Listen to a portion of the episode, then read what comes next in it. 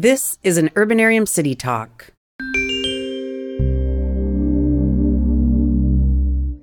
And this is Should I Stay or Should I Go? A show about Metro Vancouver's housing crisis.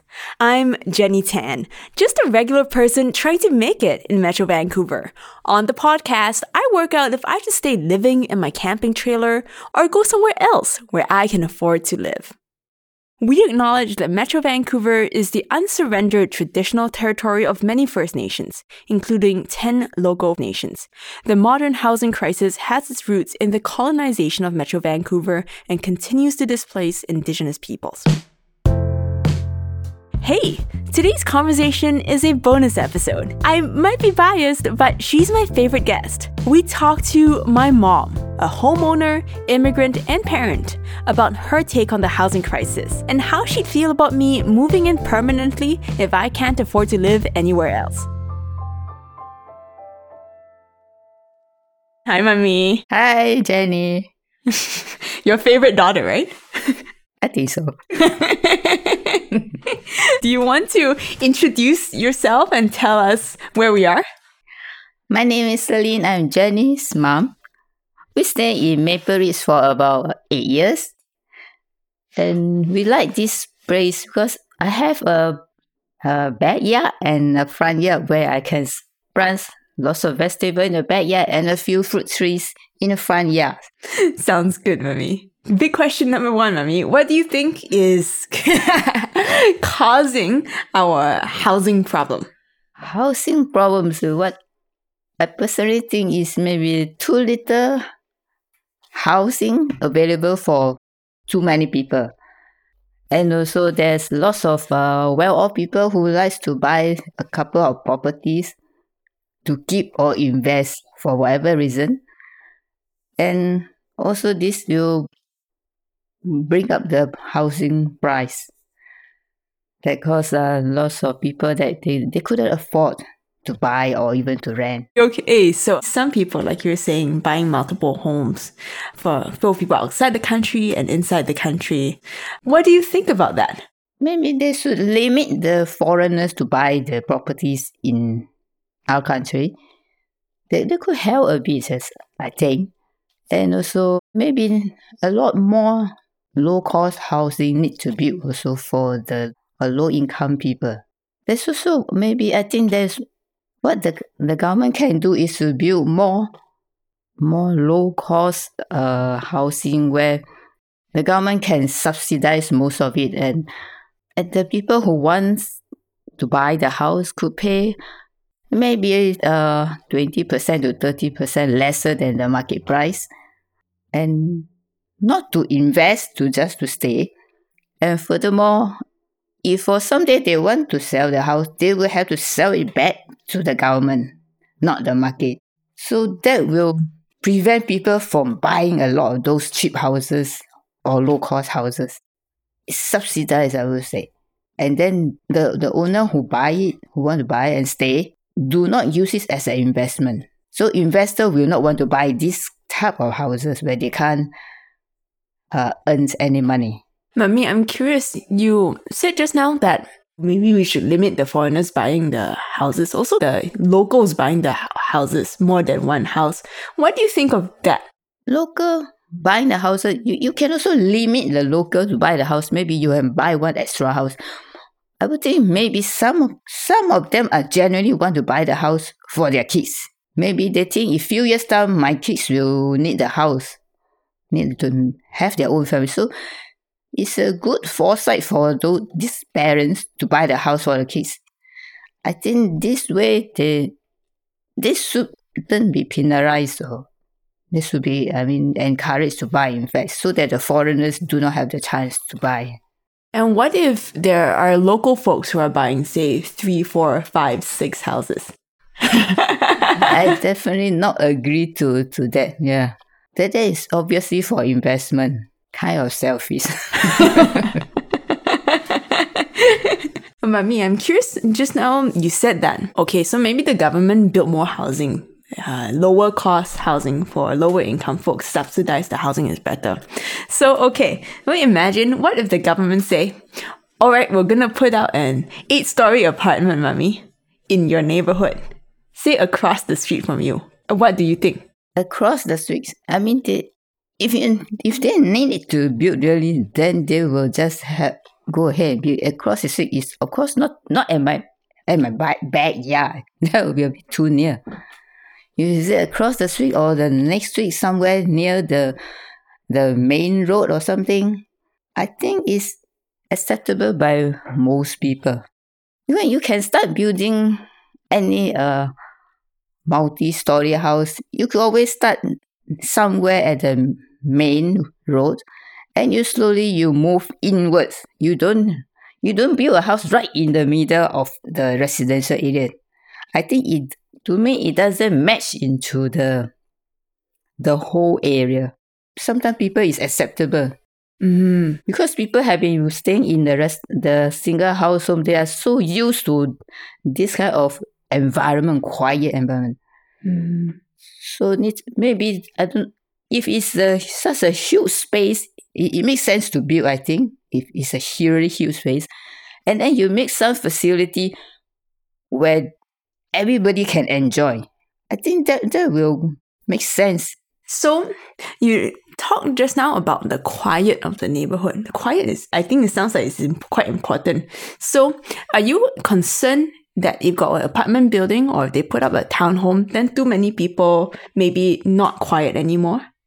I think I don't say uh, human sound is is uh is not noisy, you know. It's only things like loud noise in a music party, that kind is a called noise. If like sounds of children playing, that is not noise.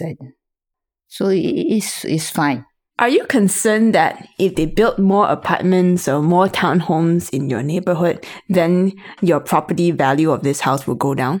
I do not think it will go down because since no matter when the house is still in high demand, so whatever will build, it, it won't affect.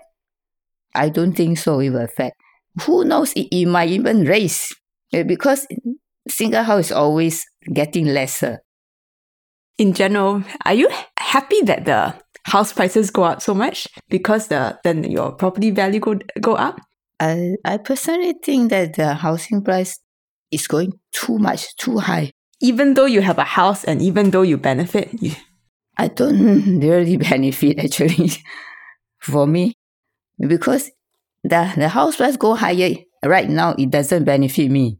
It's only if I sell the house and I'm not going to buy. Because now the house go higher, my property tax will be higher. So at least right now, I'm I don't benefit. If someone the government say they're going to build say housing for lower income folks in the neighborhood. So maybe say households making forty thousand or less in the neighborhood. Any concerns? You must get people get used to the way you, you do things. I think people shouldn't complain because that space is, doesn't belong to anyone. And then I believe the, the architect or the government should have think everything why it has to be built there. You, they don't just overnight think I want that place, right? They must have think of a lot already. So you just have to convince the people. He have to be open to people. What is the reason why that? People are very scared of uncertainty. Looking into the future, do you think 10, 20, 50 years from now, Vancouver will still be affordable for younger people? If if nothing is done, this kind of condition will become worse. Definitely they can't they can't afford. And for young people who want to be independent staying out, they more likely have to start more trailer home. or maybe they can do like a manufacture house complex. It's cheaper to build, but you don't own the land. That's that's the thing. But then if you do not have the money to own the land, you just don't own. They might have other problems, but then you have to solve a problem first to to to to go on, right? So I don't know. Might be one idea.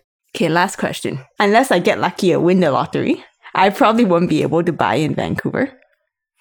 So, do you think it is better for me to move in with you permanently or move into interior BC somewhere, maybe a five or 10 hour drive away? Or do you see some other option for me?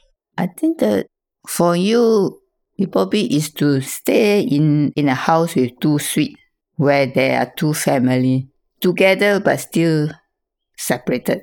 And then the younger family will still have their own way of life. Any family that has two suites, they should encourage the children to to make use of the suite. I, I believe a lot of houses have empty suite that the children are not staying. So are you prepared to have me move in with you permanently at some point? I think that is not a problem if there is two separate suites because definitely there will be some conflict because there is still some generation gap. So it's good to be independent and then they will they will grow. Thank you, Mommy, so much for talking to me. You're welcome. So if you need more of my suggestion, I'm happy to. I will I will feed your suggestions to the government maybe and see if they take any of them. I'll be happy if they take. Mommy, thank you so much for talking to me today. You're welcome. And now let's break down those ideas with architect Bruce Haden, who's also the editorial advisor of Should I Stay or Should I Go? So, Bruce, that was my mom. It's obvious that you and mom, your mom have a lovely relationship, by the way, which is great. By the way, I just wanted to point out that she's the best mom ever. And I that can't be true because my mom is the yeah, best yeah, one yeah. ever. Okay, yeah. but moving on. No cat fights um, at the recording table. So, what do we think? I really enjoyed listening to your mom. For me, she represented the way most people think about housing, which is it's complex, there's personal issues, but she recognizes the larger societal need, and she had some cool ideas.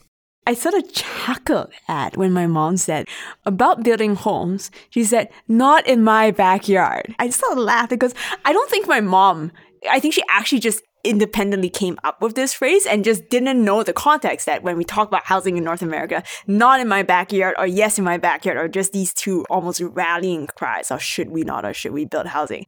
And, and I heard that too. And I, I also laughed around it. But I also heard your mom talk about, she reflected for me the way so many people think about housing, which they understand it's a critical issue. And they also don't want to deal with a change in their own neighborhood that they really care about. So it's finding a way to bridge those two places that is very difficult. And you know, she did say she she wasn't opposed to it, and she said that she doesn't think people should really have a right to say no to more housing. She's just uncomfortable with the idea of it being you know, really close to her. And I just want to go to this idea that my mom talked about this idea of the, limiting the number of homes that people can buy. Wasn't it interesting? That was an absolutely new idea to me. It obviously would have challenges. I mean, in a totally. kind of free and open society, we got to acknowledge that there'd be a bunch of issues. But I go back to this idea that obviously one of the sources of speculation isn't just like giant firms coming in from out of town and buying a thousand houses. It's ordinary people who've made a lot of money off the housing market and are taking that bulk of money and putting it into the housing market again. I think that kind of limitation would be would be interesting to explore as a possibility. I don't practically know if that's going to work. I don't know what administrative requirements of that would be, but I think people get it, right? That in spirit, this is not what housing is supposed to be for. And she she said it too that increasing housing prices all the time don't really benefit her, even though she owns a home. There might be a way to get really creative around that idea where maybe it's like the capital gains ca- tax just increases as you own more and more homes or something like that. So it becomes a kind of way of progressive taxation that takes the financial incentive, reduces it over time. There might be some possibilities. And I'm not an expert at any of this. So I don't think we should say we're promoting this idea. But what I found was that it was a creative and interesting one. I think I want to wrap this off by saying that people and including my parents, are pretty views are pretty nuanced, right? Because as we're talking about this, you know, there is an 88 unit uh, complex being proposed just about two blocks away from where we live in Maple Ridge. And so my parents walked by it, and just when they walked by, another senior walked by and said, Man, that apartment building is gonna cast shadows into my garden. I don't want it. And my parents really talked about this at length. And then they sort of settled on, you know, but people need to live somewhere, and hmm. yeah, this kind of makes sense. That probably is a great place to end. And that was our bonus episode with my mom and her take on the housing crisis. Hey, thanks so much for listening. Make sure to hit subscribe so you know when we drop our next episode. And tell us what you think. Email us at citytalk at urbanarium.org. That's citytalk at urbanarium dot org. I read every email.